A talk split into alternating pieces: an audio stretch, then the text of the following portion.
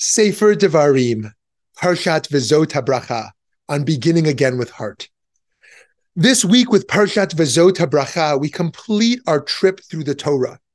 But that's no reason to be sad, as every year at Simchat Torah, we both finish the Torah and start it all over again. But this hardly makes sense, right? We end the Torah with the death of Moshe and the beginning of Joshua's leadership of the Israelites then we go all the way back to Genesis and the creation of the world. How does this narrative cohere when read cyclically? When it would make more sense to just continue on to the book of Joshua, the next book in the Tanakh.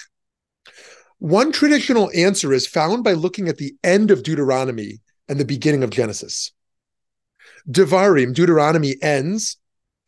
Never again did there arise in Israel a prophet like Moses, whom the Lord singled out face to face for the various signs and portents that the Lord sent him to display in the land of Egypt, against Pharaoh and all his courtiers and his whole country, and for all the great might and awesome power that Moses displayed before all Israel. Yisrael ends with a lamed.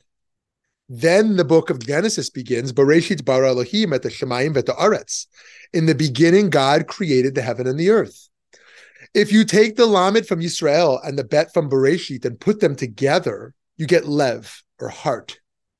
As we finish the Torah and begin it again anew, we run the risk of allowing it to become something rote. And so we must bring the end and the beginning together with heart. We learn that the essence of religious life is arousing the heart. Of course, Judaism also nourishes the mind with its emphasis on reasoning and the soul with the times for prayer and reflection. We even pay special attention to the body, for example, by wearing a talit. But the beginning and the end of all we do must be the heart.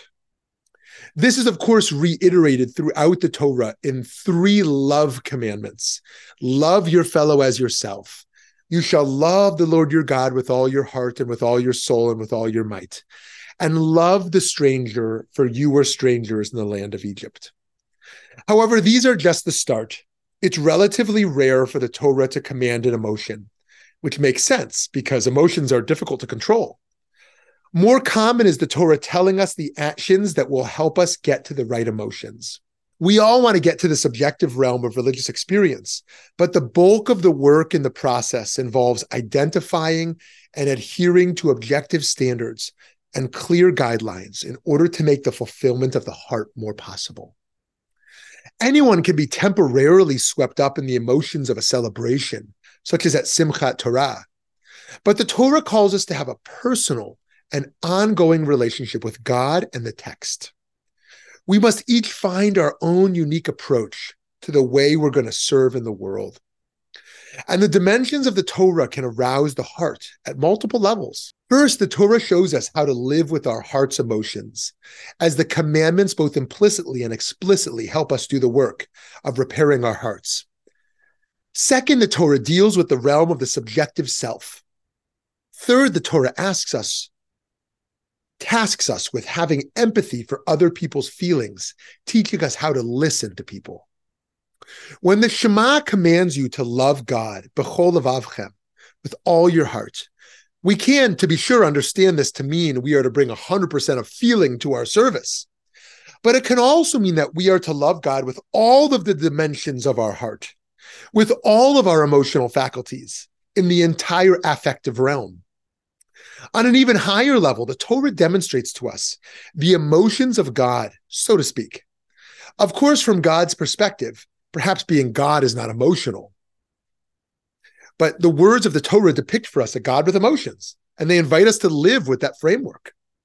Rav Kook taught that just as Jews wear tefillin that say, impress these impress my words upon your upon your very heart.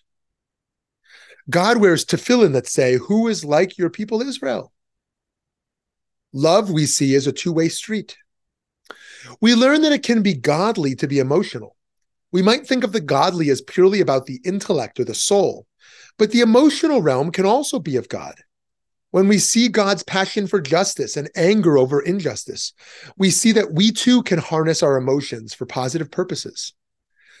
The rabbis also deeply valued the heart.